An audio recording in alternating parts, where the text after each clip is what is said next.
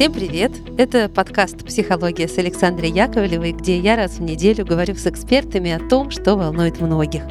На днях был Международный женский день, 8 марта, и мы с гостем выпуска, психологом, преподавателем Московского гештальт-института Екатериной Хломовой решили обсудить хороших девочек, то есть нас самих. Потому что вот я классическая хорошая девочка, и иногда меня это жутко злит.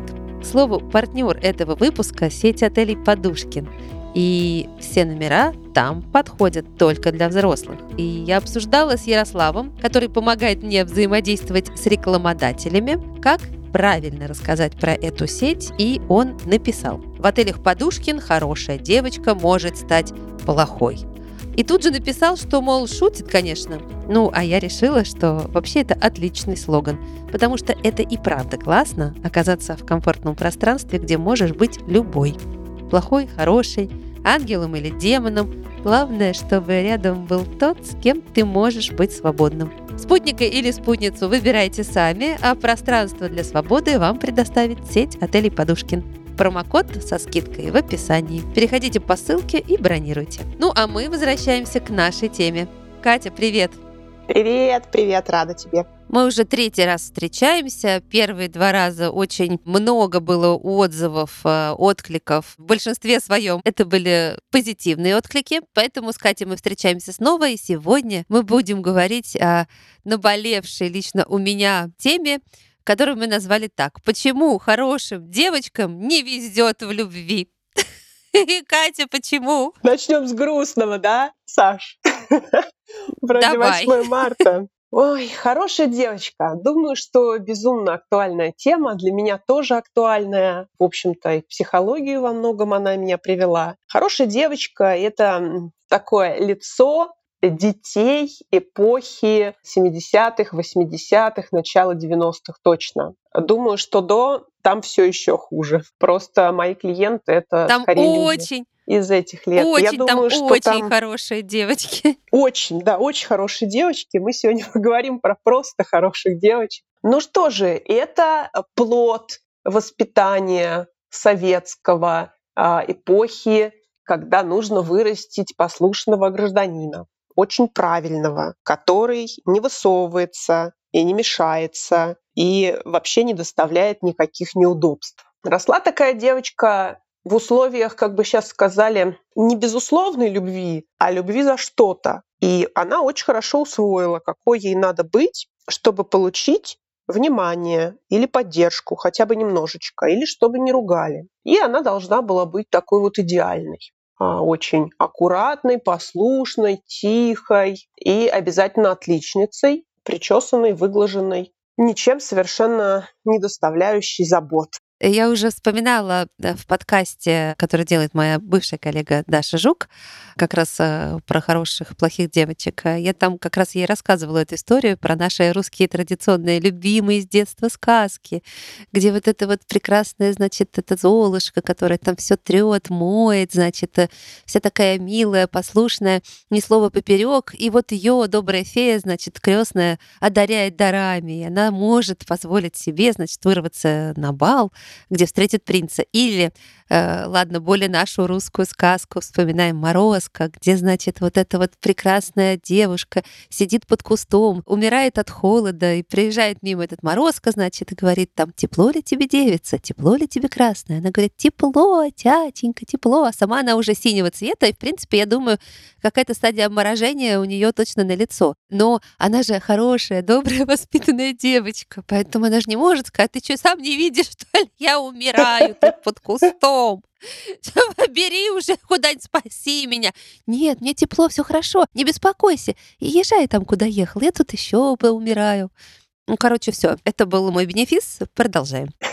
Ну, ты очень в тему, потому что я вспоминала эти сказки, когда готовилась сегодня к эфиру. И даже классно, что ты сказала, потому что я вспоминала другие. Я вспоминала русалочку, которая отказалась от ножек ради мужчины, что, собственно, делает хорошая девочка. Я вспоминала Герду, которая рисковала своей жизнью, чтобы спасти Кая, который ее слал куда только можно, чтобы она уходила, и он остался с королевой. Марьюшка ходила в железных сапогах, Дюймовочка жила с кротом. А, но это все уже последствия. Как раз мы сейчас к этому придем. Почему хорошая девочка научилась от себя отказываться? Но это очень важный момент, потому что это фольклор и культурный и социальный контекст, в котором мы росли. И он нас формировал точно так же, как и формировала семья, с ожиданиями, что мы будем очень хорошими. Мы с тобой говорили до сказок о том, что хорошей девочке нельзя злиться. И это, наверное, одна из центральных тем ее того, почему она такая выросла. Ей нельзя было определенные эмоции испытывать, которые не нравились родителям. Чаще всего это, конечно, злость. Она должна была совсем согласиться. Обычно поощрялась вина и стыд. Вот как тебе не стыдно. То есть самые эмоции, которые удобны родителям, чтобы управлять ребенком. Если ребенок э, легко погружается в стыд, то, в принципе, с ним можно что угодно делать. И бывало, что ребенку не разрешали радоваться, то есть и позитивные чувства испытывать также нельзя ты слишком шумная, слишком веселая, сейчас порадуешься, потом будешь плакать, и вообще как-то это неуместно, лучше иди делай уроки. Да и грустить часто было нельзя, сколько там поговорок, что ты рева корова, ты уже такая большая, оплачешь, или побольше поплачешь, поменьше пописаешь, то есть обесценивание чувств. Человек без чувств, которому нельзя, он вырастает в общем-то, человеком, который плохо себя понимает, плохо понимает, что с ним происходит, и он вырастает очень управляемым. Это то, что со многими из нас произошло. И это, конечно, грустная история. Это примерно начало жизни того, кого мы называем хорошей девочкой. Хорошая девочка — это про недополученную любовь, признание, поддержку, безусловную любовь.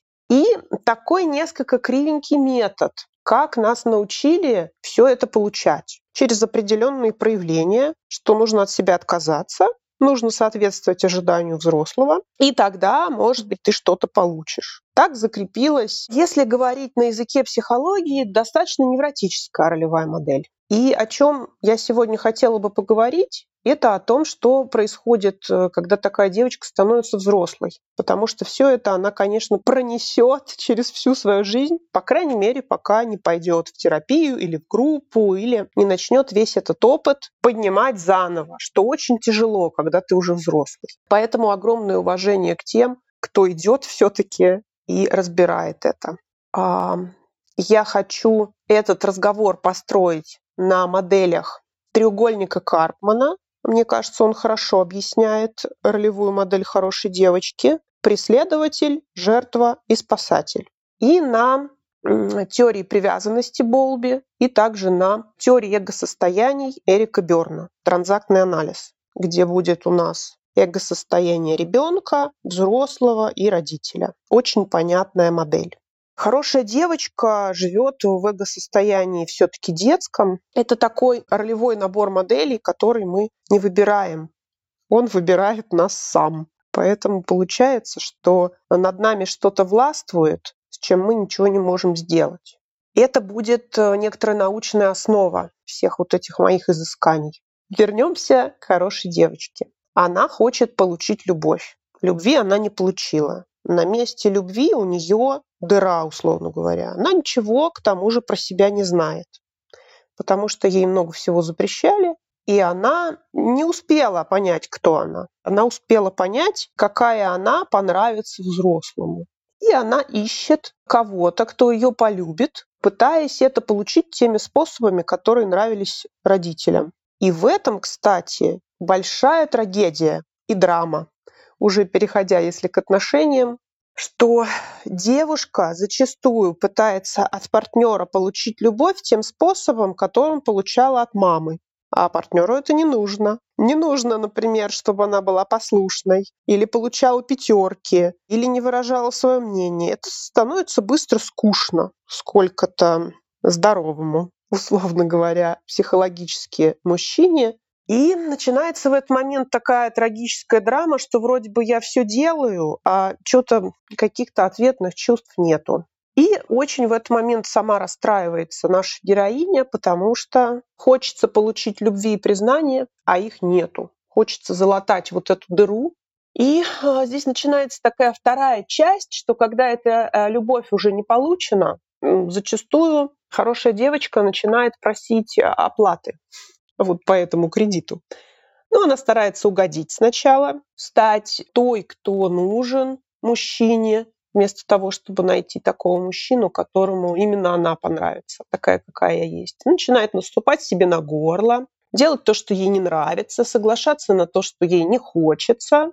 Это же все не просто так делается. Это делается подсознательно, конечно, в попытке, что она за это потом получит что-то. Для нее это подвиг, это геройство, это сверхусилие. Но мужчина зачастую ничего про это не знает. Ему кажется, что если она вот так вот делает, то ей это окей. Делает завтрак из трех блюд, покупает какие-то дорогие наряды, э, не знаю, потом возит его в отпуск за свой счет, соглашается на встречи, когда ей неудобно, дает денег в долг и не говорит, что это не подходит. И ему кажется, что ну нормально ей так. А потом оказывается, что нет. Наступает усталость у нее рано или поздно, ну, потому что, отдавая мужчине, она забирает у себя. Это тотально такая жизнь из роли жертвы. Потом она ощущает себя вымотанной, а мужчина к тому моменту уверен, что, ну, в принципе, так и должно быть. А где же благодарность? А где же, вот я столько раз не замечала, что ты мне чего-то не додаешь. А он теперь вдруг ей говорит, слушай, а мне вот так вот не нравится. И тут она, например, взрывается, говорит, слушай, да я пять лет молчала, как мне не нравится. И тут начинается прямо-таки большой конфликт, потому что ничего этого было чаще всего непонятно. А поскольку хорошая девочка, она привыкла родительские эмоции считывать без слов, она сверхчувствительна к другим людям, но не к себе. И зачастую таким девочкам, я сама такая девочка, э, во всяком случае до того, как начала над собой работать, нам кажется, что другой тоже очень видит все. Я же вижу, когда людям неудобно, ну, значит, и другие видят. Но нет, это видят далеко не все. И здесь очень такая большая драма, конечно, для нее начинается, что оказывается вдруг, что он ничего не просил этого, никаких жертв. Он не притворялся, притворялась только она. А она привыкла терпеть и решать самой какие-то проблемы. В то самое чувствительное для отношений время, первый год, когда можно было бы проще показать, как со мной надо, как я хотела бы, чтобы было со мной. Ну, что в этот момент происходит? Происходит конфликт, и чаще всего хорошая девочка показывает свою темную сторону. Потому что все эти эмоции, они не могут исчезнуть. Они просто копятся, копятся. Это недовольство, раздражение, где-то агрессия. Все равно они найдут свой отклик в каком-то моменте. Они все равно куда-то должны вылиться. Поэтому вот такая вот печальная происходит история с тем, что хорошая девочка подстраивается, и партнер, он не очень понимает, что ей это не подходит. Хорошая девочка, она транслирует такую маленькость зачастую, какую-то никчемность, немножко неумелость, в зависимости, конечно, от степени того, как это развито. В всяком случае, она маленькая, и зачастую вот это детское эго-состояние, то есть это не получаются отношения по принципу взрослый-взрослый. Хорошая девочка, она, собственно, девочка. И само это слово – это маленькая девочка. Потому что взрослый, он все-таки отношения строит на равных, и все-таки он строит отношения из позиции, что я окей, и ты окей. Хорошая девочка строит чаще всего отношения из состояния я не окей, а ты окей.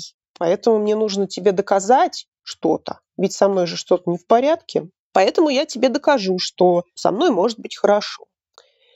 И по динамике вот этих вот эго-состояний, что мне важно сказать, э, рано или поздно второй человек, он устанет от того, что он взрослый с двоих. И это неизбежно происходит. Даже в отношениях э, клиент-терапевт. Потому что человек динамику своих отношений воспроизводит в основном во всех отношениях одинаково. Этим, собственно, и занимается гештальт-терапия, в которой я вот уже почти 20 лет, когда психолог может дать клиенту обратную связь о том, как с ним, когда он вот так вот И бывает очень тяжело, потому что даже из терапевтической роли. Человек вроде просит похвалы, например, девушка, но похвалу не принимает. Говорит, ну, это ты мне просто говоришь просто так. Это пример с попыткой проявить поддержку у хорошей девочки. И это очень трудно, потому что поддержку она не берет. Она начинает тебе доказывать, что с ней что-то не так. Поэтому то, что ты говоришь, это фальш. И через э, этот пример мы можем увидеть, что контакта не получается. Тебе нужно человеку доказывать все время, нет, ты в порядке, я тебя вижу нормальной, все с тобой хорошо. В какой-то момент ты устаешь от этого. Точно так же может от этого уставать партнер. Почему есть такая распространенная фраза, что жертва провоцирует а, агрессию в отношениях? Просто по динамике семейных систем по теорию поля, например, о котором говорит гештальт-терапия. Если один человек в системе не берет что-то на себя, допустим, право на злость, то другой тогда должен взять за двоих. Если один не злится, другой будет злиться за двоих. Это можно устаканить, когда один из них заберет свое и встанет во взрослое эго-состояние. Это про агрессию это про вот ту вот э, знаменитую идею, почему хорошая девочка вместо вроде бы умиления со временем начинает вызывать раздражение, которое она совсем не хотела бы вызывать, потому что она его себе не взяла. Что здесь еще важно? Про взрослость. Злость это все-таки традиционно считается эмоция взрослого человека, эго-состояние. Дети не злятся, они максимум обижаются, манипулируют, топают ножкой, молчат. А другой человек устанет также от состояния двоих взрослых. К хорошей девочке букетом идет много трудного объективно. Если это человек, который находится в детской условно позиции, то там будет еще много сопутствующих сложностей. Либо нехватка ответственности, либо излишняя ответственность, неуверенность, бывает дефицит э, воли, дисциплины, потому что я в себя не верю. Почему у нас получаются из этих ролевых моделей зависимые и созависимые отношения? Потому что это как раз-таки те отношения, где э, модель глубинная – это ребенок взрослый. То есть это человек в детском состоянии, в поисках родителя, который утешит. Но игра это бывает так немножко криво обустроена, потому что хорошая девочка же, она может и материнскую такую позицию занимать. Это будет эго-состояние родителя, только со знаком минус. Но не взрослого, опять же. Если брать теорию Берна, хорошая девочка в детском состоянии, она будет э, не способна принимать какие-то решения, например. Из мамской роли она будет э, там сопельки подтирать своему партнеру, что в конечном счете тоже нас приведет к зависимым отношениям и к огромному количеству злости в этой паре, потому что все, что не из ролей взрослый-взрослый, рано или поздно приведет к большому количеству неприятностей. Что еще важно сказать про хорошую девочку? Там лежит в основе все та же самая ненадежная привязанность. И это изначально недополученная доверие к миру и ощущение, что меня здесь любят, мне тут рады, все со мной хорошо, люди надежные, я заслуживаю хорошего отношения. Поскольку хорошая девочка не верит, что она заслуживает хорошего отношения, то она его, в общем-то, и добивается всеми возможными способами. И часто способы эти достаточно манипулятивны, что для нее самой подчас остается незаметным потому что ее агрессия, она никуда не девается, и она ищет себе лазейки, часто превращаясь в пассивную агрессию. Ах, ты поехал на рыбалку. Ну, конечно, езжай на рыбалку. Конечно. Но когда он приехал, она стучит сковородками, она хлопает дверьми, она всячески выражает вот это недовольство, что она оставлена. И вот эта брошенность, оставленность – это самый тяжелый момент для хорошей девочки, потому что изначально она не получила себе столько любви, сколько ей было нужно для здорового, полноценного развития. теперь, когда партнер уходит, даже ненадолго, это переживается как настоящая ретравматизация. Такое бывает часто, и чем более ненадежная привязанность, тем сильнее это выражается. А это все о том, почему хорошим девочкам обычно не везет в любви. Мы можем попробовать это сейчас подрезюмировать, потому что в первую очередь э, вся эта любовь строится из детского состояния в поисках хорошего родителя. И тогда гармоничнее было бы этим хорошим родителям назначить хотя бы психотерапевта, чтобы эта роль не попадала на партнера. А, либо отчаявшись получить родительскую любовь, хорошая девочка сама становится этим родителем для своего партнера. Она его кормит, не знаю, моет, содержит, сама гвозди забивает, сама покупки таскает из магазина. Все сама, ничего не просит. Просить стыдно, злиться стыдно. Конфликт у хорошей девочки вызывает ужас, потому что грозит разрывом отношений. Так делали ее родители, пугая ее всякий раз, когда она пыталась выразить какое-то недовольство. Поэтому злость хорошая девочка никогда не проявляет. Это очень для нее страшно из-за ужаса быть брошенной. И тогда возвращаемся к тому, что кто-то проявляет эту злость за двоих. Либо эта злость проявляется другим способом, через психосоматику или депрессию, тоже подавленная агрессия, или невроз, или панические атаки. Или что у нас еще может быть? Любая обострившаяся хронь. Я думаю, что любая хорошая девочка, такая же, как я, особенно в прошлом. И хронь, и хрень. Да, и хронь, и хрень, все это у себя найдет, и в этот момент можно задаться вопросом, а где, собственно, моя злость? И почему ее проявляет мое тело за меня? Когда психика не справляется, начинает справляться тело с нашими эмоциями. Либо начинает партнер справляться за двоих орет там, негативит, ногами топает. Грубо говоря, провоцирует хорошую девочку на то, чтобы она сама выразила какие-то чувства. Такое может быть тоже. Транслирование третье того, как со мной обращаться. Хорошая девочка транслирует чаще всего, что с ней можно как угодно, потому что у нее нет ощущения границ. Большая трагедия хорошей девочки, что она не говорит, как ей нужно, как можно, а как нельзя. Поэтому это первое, к сожалению, жертва абьюзеров, перверзных нарциссов, э, психопатов, социопатов и прочих очень тяжелых личностей. Не хочется стигматизировать хорошую девочку, потому что в отношения с таким типом может попасть кто угодно. Никто, к сожалению, от этого не застрахован. Это люди, которые очень трудно распознать первое время. Но именно хорошая девочка залипает в таких отношениях надолго. Ей кажется, что с ней что-то не так, а с ним все окей, поэтому она легко пропускает э, манипуляции, эмоциональное насилие, а то и физическое.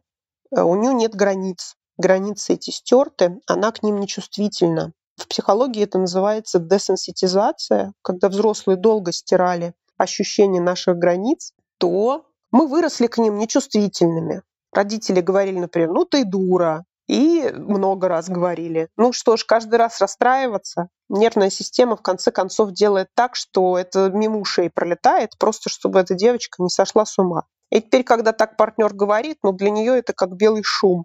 Обижает и обижает, унижает и унижает. Поэтому это часто зачастую выбор не самых подходящих типов личности для отношений и в том числе мужчин с избегающей привязанностью, потому что это идеальная просто компиляция с тревожной девочкой.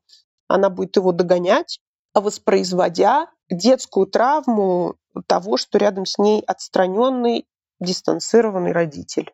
И вот теперь такой же партнер. Все, все пазлики сошлись, теперь его надо просто догнать и доказать, что я хорошая. Чего, конечно, никогда не произойдет. Класс какой, ужас-то какой, Катя. Страшно, да? Я сижу уже минут 10, просто молчу. Да, я даже вздохнуть пытаться Давай, дыши, боюсь. Дыши. Вот у меня уже это, во-первых, моя хорошая девочка, значит, уже тут бьется такая, значит, в истерике, типа, боже, боже, куда я попала, как, как, как я в это попала. С другой стороны, надеюсь, я уже не такая хорошая, потому что я немножко занимаюсь психологией, читаю книжки и работаю с психологом, так что в каких-то моментах прорывы точно есть. Но, в принципе, я реально тут онемела. Сижу, просто зависла, такая, мама дорогая, мама дорогая, мама дорогая. У меня даже слов нет. Слушай, я сама такая. Я думаю, что это вытравить прям совсем до конца, мне кажется, что невозможно, потому что я этому уже больше 20 лет посвятила. Знаешь, я могу, наверное, сказать, что ну вот из хорошей девочки 100%, ну, сколько-то осталось, не знаю, 30, мне так кажется, на сегодняшний день. Завтра, может быть, мне покажется как-то по-другому. И это классный результат. Мне совершенно не хочется его обесценивать. Поэтому все, кто нас послушает и увидит у себя какие-то результаты, не думайте, пожалуйста, что все пропало. Это такая очень устойчивая личностная структура. Она нам когда-то помогла выжить, адаптироваться к жизни, к своим родителям. Это ключевая задача нашей психики. Значит, э, вот смотри, у меня такой, естественно, бьется, просто пульсирует э, в голове вопрос.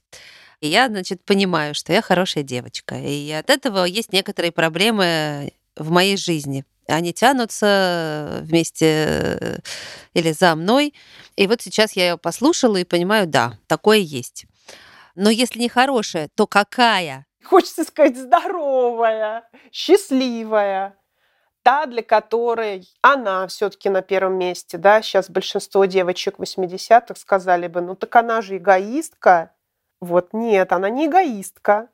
Но та психология, которой нас не учили, это все-таки, что человек в идеальном раскладе для себя сам на первом месте. Если он в порядке, у него и все вокруг будут в порядке. Опять же, это не значит, что я в порядке за счет другого человека то, что я тут по трупам прошлась, и мне вот хорошо. Нет, но я позаботилась о себе, я не сделала то, что мне не подходит, я нашла какие-то варианты, что всем хорошо, ну, не из роли жертвы. То есть это будет просто взрослый человек, не девочка, не жертва, зрелая личность. Все они слышали, но мало кто ее видел. Но мы Да, зрелая личность. Где эта зрелая личность да, живет? Где-то она живет она близка к идеям надежной привязанности, но таких людей очень мало, поэтому у нас такая игра в этой жизни интересная в этой стране, что-то нас сюда привело, в эту эпоху, в эту культуру. Пройти путь к себе. Мне кажется, он трудный, но довольно увлекательный, особенно когда видишь первые результаты. Клиенты мне говорят, слушай, я тут, блин, вот по-другому сделала. Это так классно. Я обожаю такие моменты. Надо прямо сегодня пойти и сделать что-нибудь по-другому. Чувствую тем, кто окажется рядом, это покажется как минимум Вот как мне клиентка пару дней назад буквально про знакомство в Тиндере мы с ней говорили. А она все время, когда ей кто-то нравился, и вроде э, речь уже ближе к встрече, она спрашивала, когда мне и куда тебе приехать. Ой. И я ей говорю, слушай, Ой. М-м, вообще нет. Иди, говорю, попробуй сказать, когда и куда к тебе приехать, чтобы тебе это было удобно. И она несколько раз постеснялась сказать, вот расстраилась, и в конце концов у нее получается. Понимаешь, как круто. И мужчина ей там говорит, ну ок, да, там, приеду за тобой на машине в 8 вечера к твоему подъезду. И вот это первое ощущение, что я как-то сделаю по-другому и мир вообще-то идет мне навстречу. Это очень приятный момент работы над собой. Так, за мной приехать э, не буду говорить куда, но с большим, большим букетом цветов к подъезду. Блин, а у меня двор на ремонте, не подъехать к подъезду. Все-таки придется немножко пройтись. Но красную ковровую дорожку. Придется на вертолете. Да, обязательно красную ковровую дорожку прям до вертолета, чтобы расстелили. Хочу так. О, господи, да, но ты знаешь, даже вот такие вещи ты когда говоришь, я говорю, да, я же типа немножко с сарказмом это говорю, то есть я сама над собой издеваюсь, как будто я себе все равно не разрешаю, то есть я типа говорю, но с излишней вот долей сарказма, типа что, ну вы же понимаете, что я шучу, что, конечно, я а обойдусь а смотри, без красной дорожки интересно. и без вертолета. А, почему это такая въедливая структура личности? Потому что у каждой хорошей девочки есть внутренний плохой родитель. И он тебе в этот момент должен сказать, чё, тебе ковровую дорожку? А вообще не жирно ли? И вот это вот э, голос внутренний, он такой заржавевший. И каждый раз, когда хорошая девочка хочет поднять голову и сказать, ну, а мне вообще-то розочки бы хотелось, приходит какая-то субличность, если на языке АФС-терапии, и обязательно ей скажет, ну, а ты не заслужила такого. Ты вообще себя в зеркало видела или что-нибудь такое. И вот это то, с чем приходится в терапии работать, чтобы приходил не плохой родитель, а хороший. В общем-то, вот и весь фокус работы с этой личностной структурой. Просто это занимает зачастую много времени. Сколько? Ну, я смотри, как думаю, попробую в цифры переложить. Есть где-то условно баллов 30 по ненадежности привязанности. Есть такой тест. Это можно померить. Если это прям баллов 30, то есть это будет достаточно сильно травмированный человек, ну, это будут годы, скорее всего, да, если так не кривить душой. Но если это меньше, там 5, 7, 10 баллов, мы же не в равной степени все хорошие девочки. Кто-то больше, кто-то меньше. Но это будут уже месяцы, это будет проще. Такие мои наблюдения. Может быть, у других психотерапевтов как-то иначе. А что почитать, Катя? Что почитать, посмотреть? Э, да, посоветуй, пожалуйста. Тест, кстати, этот я выкладывала недавно в запрещенной соцсети, если можно про это говорить. Проходите, сделайте. Можно про себя узнать. Что почитать про хорошую девочку? Вот смотрите, много серьезной литературы, это точно. Много я уже перечисляла в подкасте про привязанности. Но если вот сейчас чуть отклониться и прям вообще дерзнуть говорить о литературе по этому поводу, то есть книжка «Мужчины любят стерв». Она не совсем про это, то есть у нее пошлое маркетинговое название, но внутри она неплохая. Я ее иногда рекомендую клиенткам, которые сильно, вот у них крен в эту тему хорошести, потому что она рушит многие стереотипы. И в целом я ее скорее советую, чем не советую. Много есть книг гораздо более научных для тех, кому такое неприемлемо. Ну, например, воркбук по теории привязанности. Так и называется теория привязанности. Там можно поработать э, над своими паттернами, вот этими деструктивными, прямо в режиме реального времени со строчками и упражнениями. У меня выйдет про это воркбук тоже в марте. Называется он «На своей стороне». Мы его также зачеркнули, как в книжке «На твоей стороне». Там изначально было написано он о том, как вернуться к себе. Я такие рабочие тетради очень люблю. Книжки Оли Примаченко, мной горячо любимой, и воркбук Оли Примаченко «К себе нежно». Его прочитало уже больше двух миллионов человек. Таня Мужицкая, опять же, про это. Брать, давать и наслаждаться. Я по популярным авторам пошла. Если совсем глубоко, те, кто любит науку, науку, это те, на кого я оперлась в начале. Первоисточники это будет Бол без теории привязанности, давно всем известный Эрик Берн с э, эго-состояниями, люди, которые играют в игры, игры, в которые играют люди. И все Стивен Карпман, что писал про роли из треугольника. Это просто будет чуть потруднее читать по языку. Думаю, что есть э, среди чего выбрать и куда обратить свой взор. Я отдельный бы выпуск все-таки посвятила мужчинам как-нибудь, потому что про них тоже много чего можно и нужно говорить. Да, что у них тоже свои Ой, тараканов Саш, все правильно, но там все то же самое. Хороших девочек просто можно заменить на хороших мальчиков. И будут все те же сложности.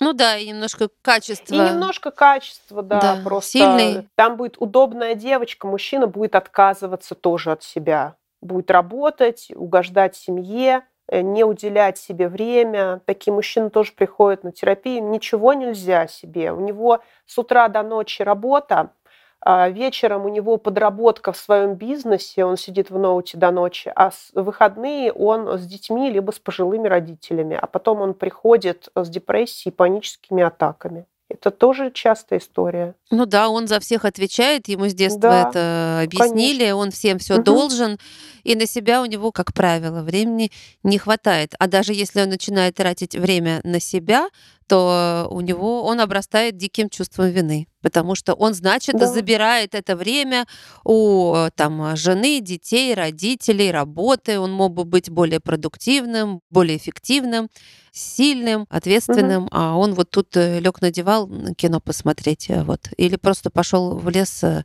грибы пособирать, угу. я не знаю. Ну, Все так. Да, в общем, мужчины Привет вам большой. Мы вас тоже понимаем.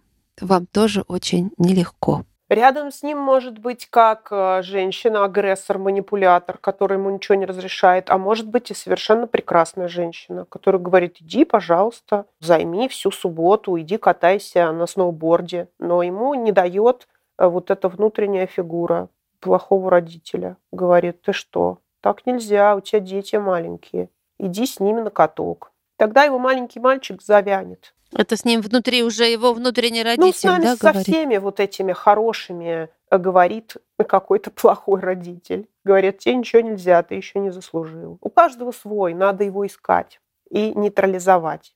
Ой, ребята, да.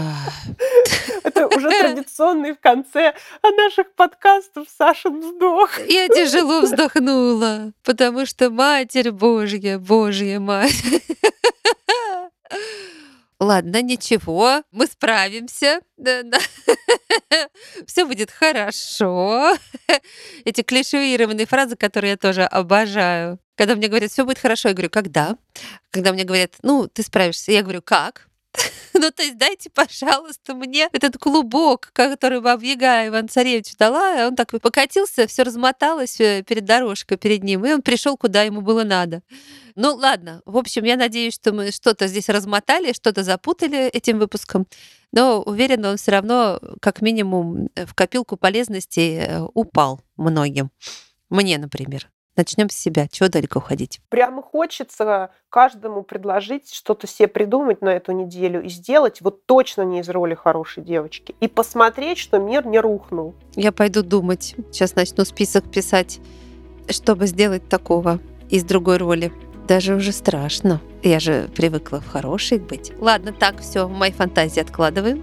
И надо прощаться. Да, классно, интересно было поговорить. Да, мне тоже. Спасибо тебе сходка большое. хороших девочек. Сходка хороших девочек. И хороших мальчиков, я думаю, тоже. И же с ними. Ну что, большое спасибо Кате. Напоминаю всем, что с нами была Екатерина Хломова, психолог, преподаватель Московского гештальт-института. Уже третий раз Катя была у нас в гостях, поэтому ищите предыдущие выпуски, к которым она сегодня несколько раз делала да, отсылки. Да там больше фундамента будет. И на все странички всех э, соцсетей э, идите, смотрите, что там Катя еще рекомендует, о чем она пишет. Ой, я вас очень жду. Да, тогда я прощаюсь до следующей недели. Всех э, хороших э, мальчиков и девочек предлагаю вам подписаться на Boosty и Patreon. Будьте хорошими.